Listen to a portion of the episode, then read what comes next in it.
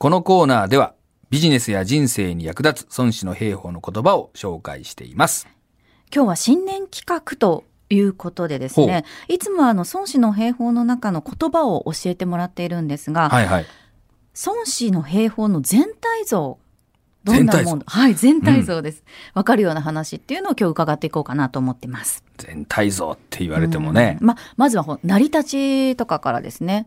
いつもこの2500年前の教えというふうにお話しされていますけれども、うん孫子の兵法が生まれたきっかけというか、なぜその時期だったんでしょうか？なかなか難しいとこでう、ん。紀元前の話なんで、はい。何が本当か本当は分かんないっていうね、まあ、いろんな説があるわけなんだけど、え、これあの、呉という国のですね、えー、呉っていうのは呉と書いて呉ですね。はい。えーの、考慮という国王がいた時に、こう、この孫武という人がね、現れたわけなんだけど、えー中国で言うと春秋時代ですね。春秋戦国時代と言われる、まあ前半の春秋時代ということになるんですけども、まあ要するにその戦国時代がこう何百年と続いている中で、えーどう、その、こう、戦いをするかっていう話なんだけど、まあよく言われるのがですね、その組織戦になってったっていう時期に当たるわけなんですね。え、それまでは、それまではやっぱりその一部のこう、プロ兵士じゃないけど、まあそういう人たちだけが戦ったのが、やっぱりこう、農民とかも集めて、えーまあ日本の感じと足軽をこう、近所の農村から連れてくるみたいな感じですかね。まあそういうようなことをやり出して、その組織的にどう動かすかみたいなことが求められるようになってきたということですかね。うんまあ、そういう時代に、その、まあ、どう戦うべきかみたいなのをこうまとめたのが、この孫子の兵法だと。うんなるほど。まあ、あの、しかもその孫子の言葉っていうのはう、ん。〇〇編っていう説明があったりとかすはいはいはいるじゃないですはいか。これは一体どういうものこれなんですか13編っていうふうに分かれてて、うんえーそれをですね、まあ、経編とい計画の計ですね。はい。えーから始まって作戦編とか暴行編とかね、うんいうのが13個あって、で、これもまあ、あの、本当かどうかわからないよっていうことなんだけど、一応、そういうことになってると。いうものですねうんなるほど。やっぱりじゃあそのもともとは戦いでその組織的に人をどうやって動かしていくか、うんこういった場合はこうだよこういった場合はこうだよっていう風な形でうん。成り立っているものっていうその火攻めをする時はこういう感じだし、うん。あの軍の形はこういう風にした方がいいよっていうようななんかそれぞれの編で分かれてるってそうですね。あのー、まあ、あの、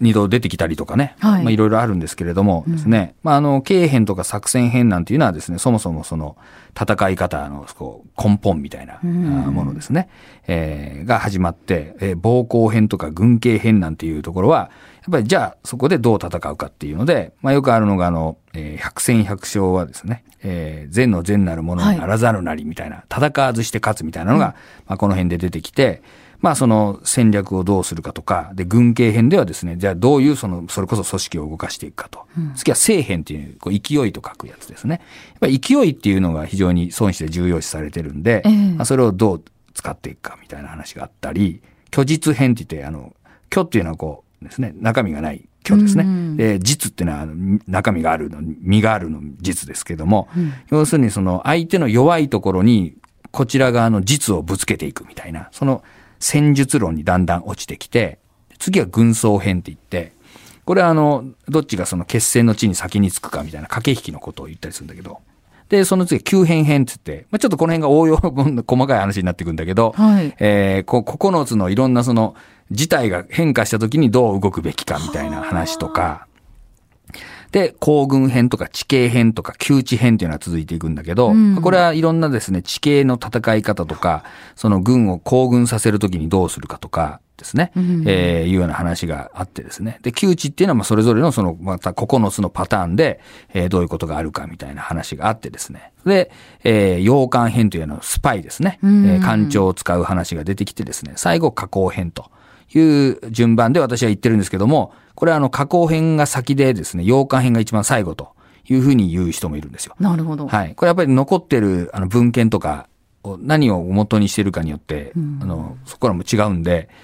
まあ、どっちが正しいかわからないんだけど、まあ私はまあその、洋館編が先で、過去編がラストの13編目に来てると、まあいうふうに言ってるんですけども。なるほど。でもまあ今、その説明していただくと、うん。ああ、わかりやすいなっていうふうに思ったりとか、その、さらにね、ビジネスにどう応用していくかっていうようなお話もしていただけるので、すごくとっつきやすいとは思うんですけれども、ね。これ一からね、あの、漢文っていうんですか、うん。あれで書かれてたらあんまり読もうと思ったりはしないまあでも非常にですね、短い、あの、文章になっていて、うん。あの、日本語にすると、まあ当然その、読み下していくと前後がつくんで、多少伸びていくんだけど、元は非常に、あの、コンパクトなもので、例えば、あの、同時代に論語ですね、孔子の論語なんかあるけど、あの方がよっぽどあって、で、いろんなことがいろんなところに書いてあったりするんだけど、これは孫子の場合はその13編でそれぞれ、まあ一応テーマみたいなのがあって、あの、まとまっていてですね。で、非常にコンパクトに、あの、まとまった古典で、まああの、中国古典の中じゃ一番読みやすいと言ってもいいぐらいのものじゃないかなと私は思いますけどもね。まあでも実際に私去年からこの番組ご一緒してさせていただくことになって、はい。そのヘイトは軌道なりっていう一番こう、うんうん。はいはい。ね有名な言葉、ねはい。あれを知って、うん。あそうかと思ってこのポジティブサプライズうん。をやっていくことがビジネスでどれだけ大事かっていうのをちょっと改めて感じたなと思っていて、はい。あの去年ぐらいから結構お仕事の時には、うんうん。みんながどれだ思ってるパフォーマンスよりいいものを出せるようおにー。準備していこうとかちょっと仕事に対する考え方っていうのが変わってきたなとはい。はい、思いますので。まあそういうふうにね、こう、ただ、孫子をそのまま読んじゃうと、うん。あの、き、ね、兵とは、